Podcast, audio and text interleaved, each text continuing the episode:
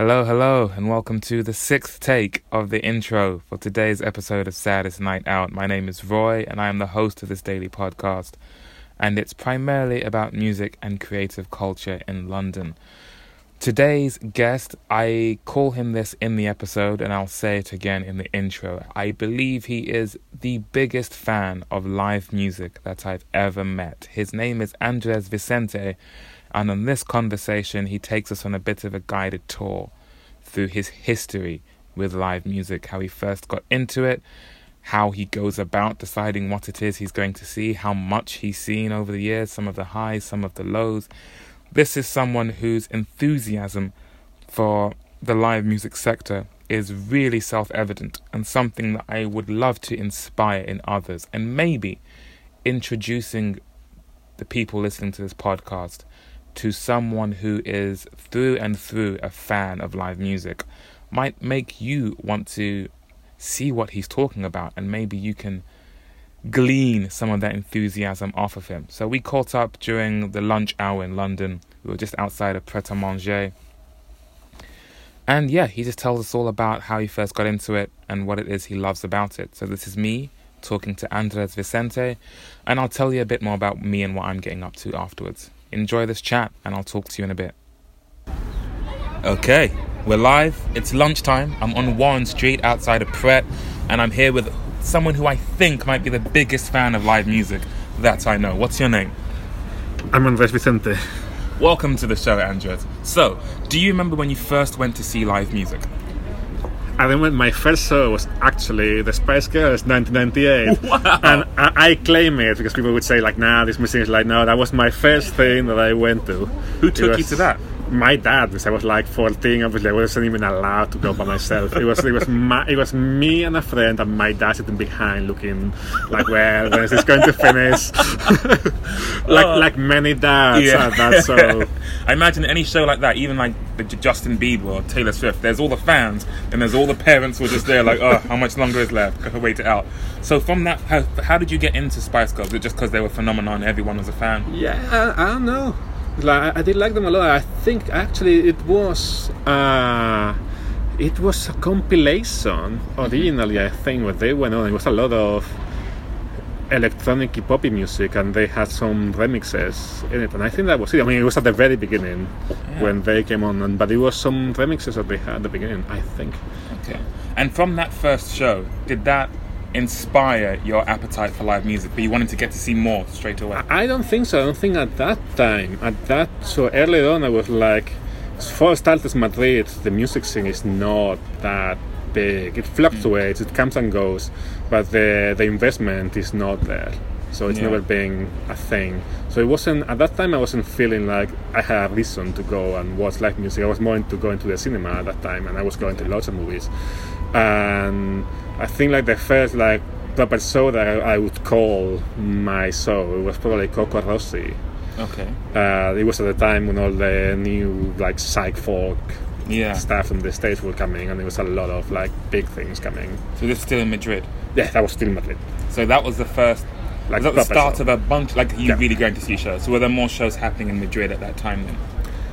A bit more, because there was this scene coming, but most of the time it was like Barcelona, it was Primavera, it was all everybody coming there and not to Madrid. Then some would come to Madrid, like the bigger, the ones getting bigger, uh, like Lisa Germano that has some more background, uh, and Coco Rossi, because Pedro Modelo is a fan of Coco Rossi, so of course they came, and and all that stuff. It wasn't that much. So when did you come to London?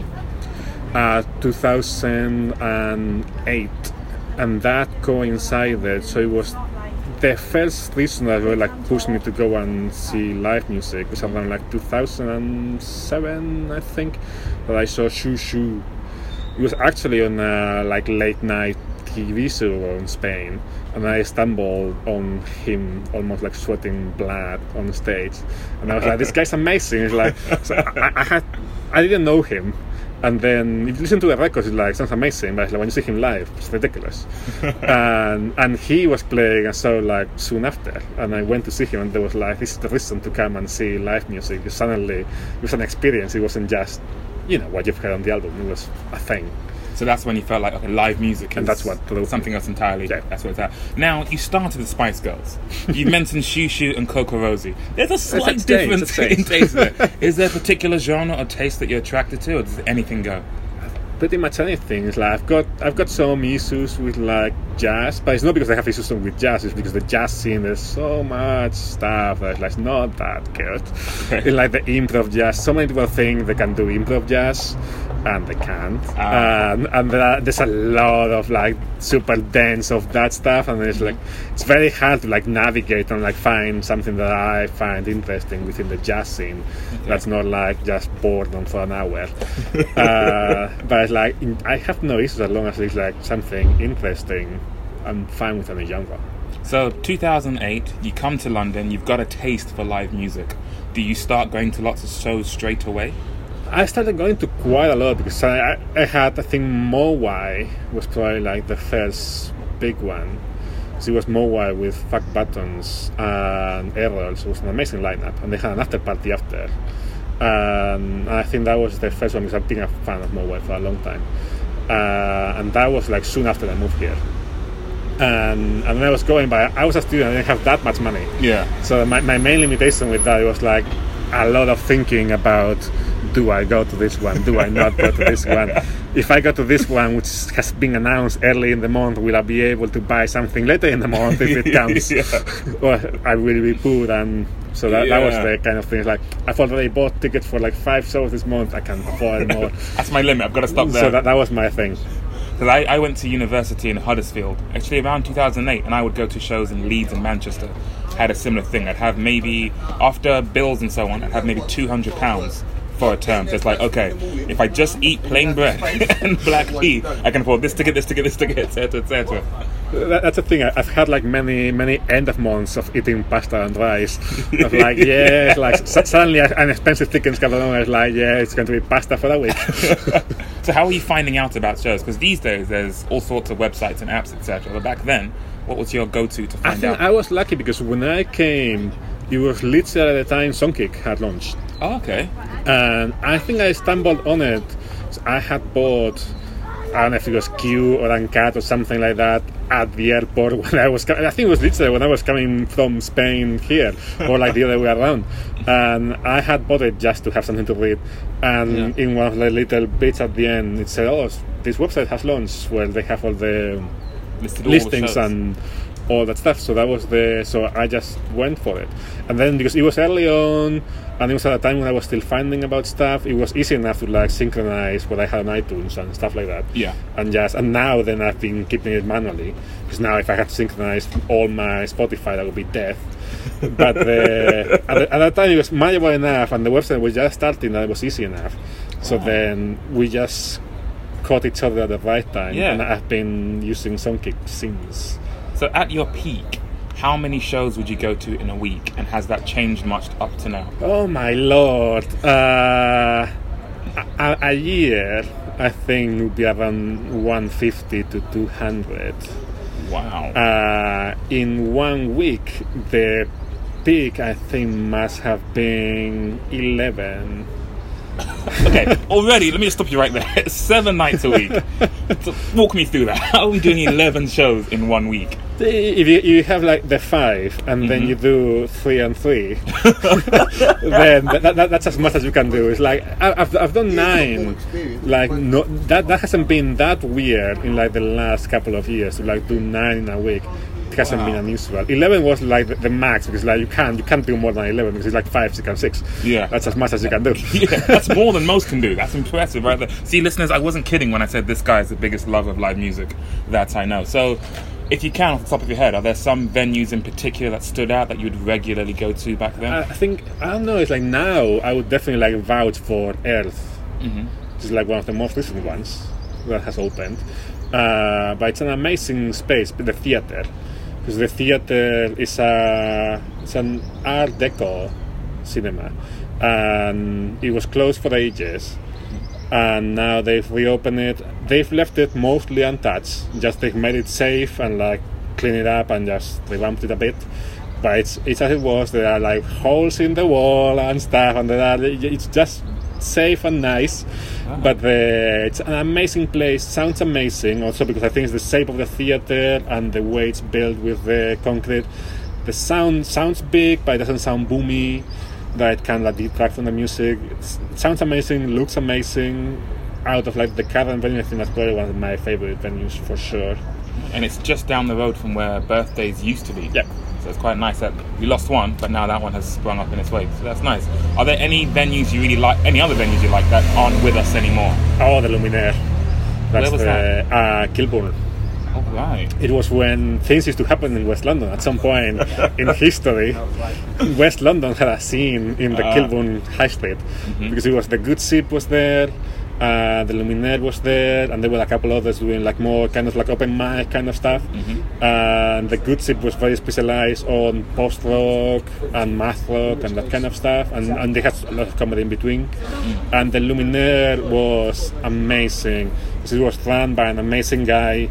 Uh, the people who used to be at the venue then went on to form Savages. Oh, wow. So that, that's the... Jenny Beth? Yeah, Je- oh, Jenny okay. used to work at the Luminaire. Okay. Um, and Andy, who used to do the bookings at the Luminaire, he was their tour manager.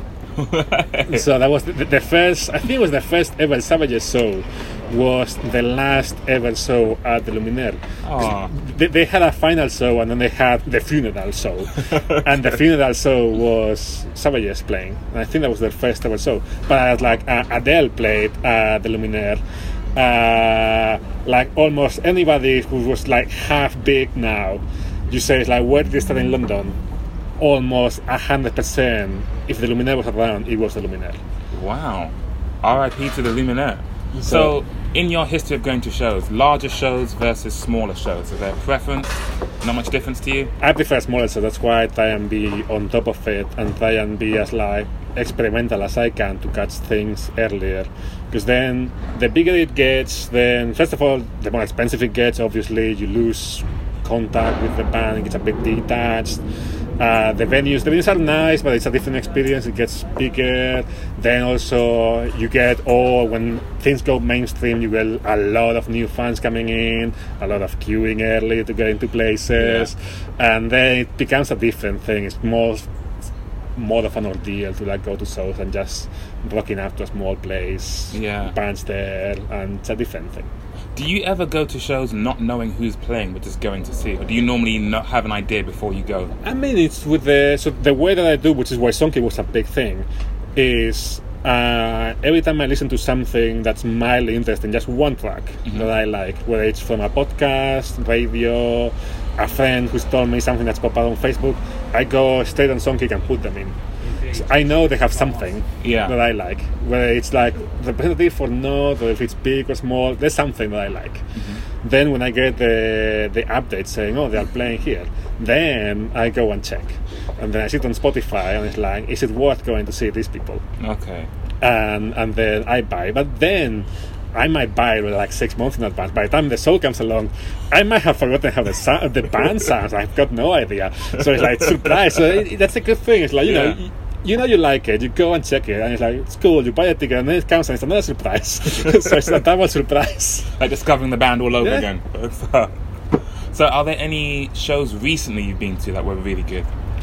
Uh, I think the, the Max Cooper, so there was a, the Barbican Organizers of the Year, a weekend of classical music, but reinvented in a way, trying to use all the different venues that the City of London and the Barbican organized. Um, Max Cooper was doing a reworking with an American pianist of Philip Glass's works, and that was awesome because he was he was the pianist who's amazing, playing most of my favorite stuff by Philip Glass, and then Max Cooper was doing his own rejigging of it, and it sounded awesome. And is there anything in the near future that you remember you've got a ticket to? And I'm oh my to. god, I'm looking forward to it. Like, I've got no idea, Alexa. I don't know, because the, the thing that I had that I was looking, so I had the Raw Power weekend and it was just gone, mm. and that was really good. Actually, what about festivals? Do you tend to go to many of those? Like, say, Reading, Glastonbury, anything like that? No, no, not like that big. It's like, I, I did my amount. I don't really go out that much of London apart from like Brighton or like somebody big. play something interesting, like when Stone Roses did Manchester, I went to that one, obviously. Okay. And I do go to Atonal is my so Atonal is my in Berlin. That's my big thing. So that's that. That would that would be like the thing that I'm looking forward the most, because that's in August in Berlin. Uh, the venue, speaking of good venues, the venue is ridiculous. It's just, you have the reason to go, it's just because the venue is amazing. It's this big, it was a power plant. There's still part of the power plant is still running, but there's the, the old part of the power plant is abandoned. Wow. And now they've repurposed it into like this big arts and cultural center, and it's amazing. They've put so much effort into like the lighting and the sound. Uh, the curation is ridiculous. Um, it's mainly electronic and experimental stuff, which it, it could be yeah. part of like my thing. I, mm. I'm I'm coming in a way from like a lot of the dancing from the nineties. That was like some of like my first like active things that I was interested in was the dance music from the early nineties. So I've been always interested in techno and trance, but now more experimental. Okay. So, so that's, that's the, Berlin, right? That's Berlin. And how would you compare... Have you seen many other music scenes outside of London? How would you compare London to, like, say, Berlin or Spain now? I think it's it's things. That's two different, very different places. Because mm-hmm. I would say Spain has generally been... Because we are very loud, chatty people in Spain. Mm-hmm. So if you go to a Spanish show, uh, so in Spain... the chances of more people talking and the crowd being less respectful in general tends to happen a lot more. But that's also true from London. Yeah. When you compare it to Brighton, it's like Brighton shows people are usually like m- more keen, quieter. Uh, there's less fuss around. There's less hype about things. Mm-hmm. There's less. Here's one of the things that I was seeing with Brighton is so start. Early, finish early, you are there for the music, that's the point of the thing, that's why you are there. In London there's a lot of like going out and like seeing and being seen, okay, and yeah. there's a lot more of that around that, of like, it's like, why did you spend fifteen pounds to come here and have a chat with your workmate? Like, I don't understand. Which, that, that was a big thing in birthdays, because it was what it was in Stoke Newington, Dalston. The, yeah. And the kind of music they had was very sinstery kind of music. You got a sinstery crowd. Which you get in London a lot more than you get in Manchester or in Glasgow or in Brighton, that's for sure. Yeah, and there's at least one show to look forward to in the kind of near future. Is it December or November that Chromatics are coming back to town? Correct. That was where we first met. I think it was Madame Jojo's. Yes. I got there early. I think you were the first person I saw in the queue. I was met. I think you took some videos from that yes. show. So that's how I remember. I think I want to say two thousand twelve. Maybe around them, but definitely a few years ago. twenty twelve, twenty thirteen. Yeah, so quite a few years ago. And I loved when you sent me a message a few weeks ago saying, I guess we're going to get together again. I didn't even have to ask, and you exactly what you were talking about. I'm like, yes, yes, yes, that's another one to look forward to, for sure. Yeah. So do you remember how you first got into Chromatics? Oh, Lord. I think it was probably because they were, well, they, well, they still are, I guess. Mm-hmm. Uh, they were Portland-based. Yeah. And so they were part of the Pacific Northwest thing, and like... Now things have changed, because now I know more people, and now Facebook is a thing, and now Spotify's around, and there are many things. But back when I was in Spain, and I didn't know as many people, and there were so many outlets and stuff like that, most of my music discovery, and still quite a lot of it, came through K E X P Seattle, the radio station. Yeah, I've been on uh, the YouTube channel many times. Yes, people. That, that, it's become a thing now. Back then, not that much of a thing. It was, a, it was, in the U S, it was popular. It wasn't. Now it's massive. But mm. at that time, I literally stumbled by absolute accident, while I was bored after studying on a Saturday, uh-huh. and I stumbled on them. Uh, it was at a time I was very into my Nirvana and all the Seattle scene things, so oh, I said, definitely, yeah. let's give this Seattle radio station a go, and suddenly it was K E X P.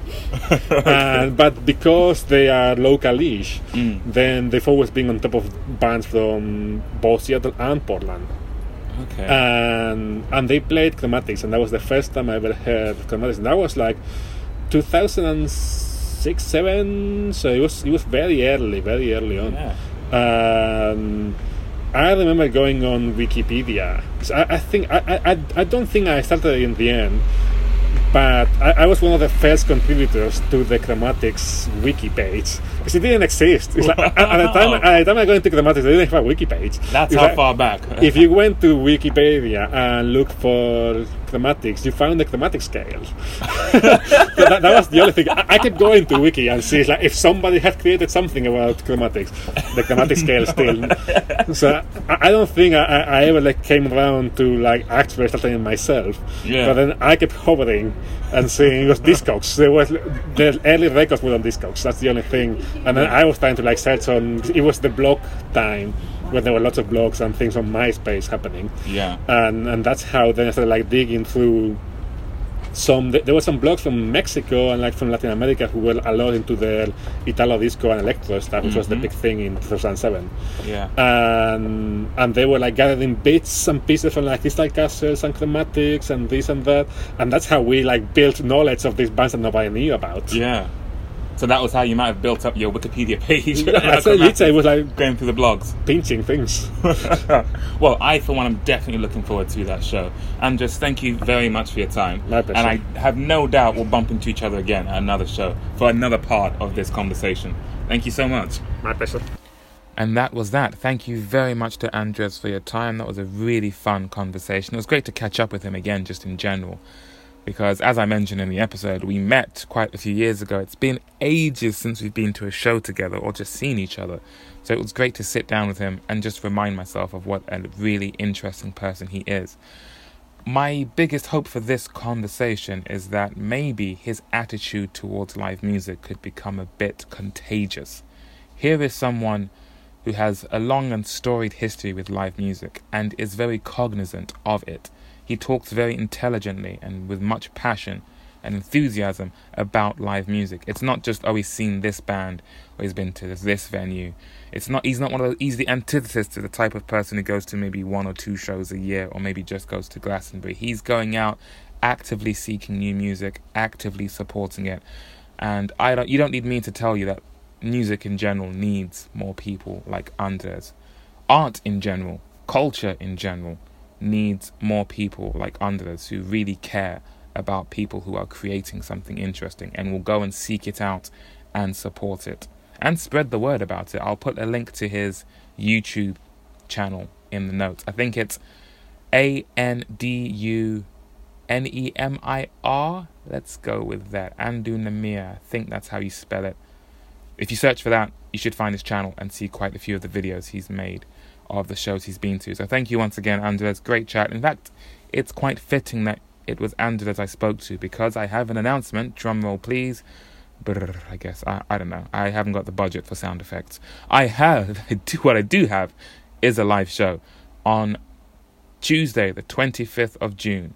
Loads of Japanese bands. My band will be playing at Road Trip and the Workshop on Old Street. That's Tuesday, twenty-fifth of June.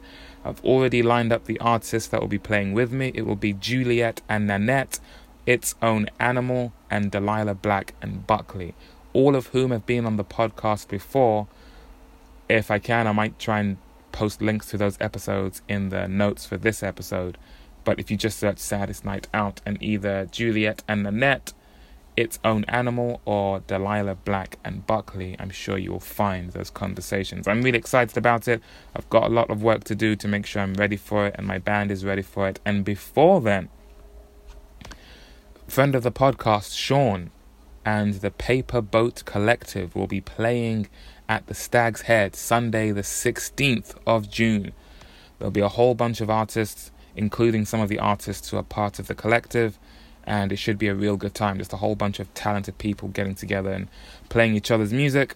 And again, appreciating the art. It, I just, I can't praise enough Andres' attitude towards live music. He's like a patron saint of going to shows. And the more work I can put towards inspiring that spirit in more people, the better off we'll all be. So, thank you, Andres. I think I might go into more detail about what I've been up to on my next episode. Suffice to say, Ben Todd from the Nelsons and Josh, again, I'll explain who these people are more in the next episode, but they are my bestest friends right now because this week has been a very interesting one. Same goes to Tyler. Again, to be continued. All will be explained in due time. Otherwise, Thank you very much for listening. Sunday, sixteenth of June at the Stag's Head. Tuesday, twenty-fifth of June at Road Trip and the Workshop. Thanks for listening, and I'll catch you on the next episode. You know, this outro is like the third take as well. I've just been so tired. I don't know what it is. My head's not in the right place. But you didn't come here to listen to me whine. You came to... I don't know why you come here. Thanks for listening. I'll stop myself before I ramble any further. I'll catch you on the next episode. Take care, folks.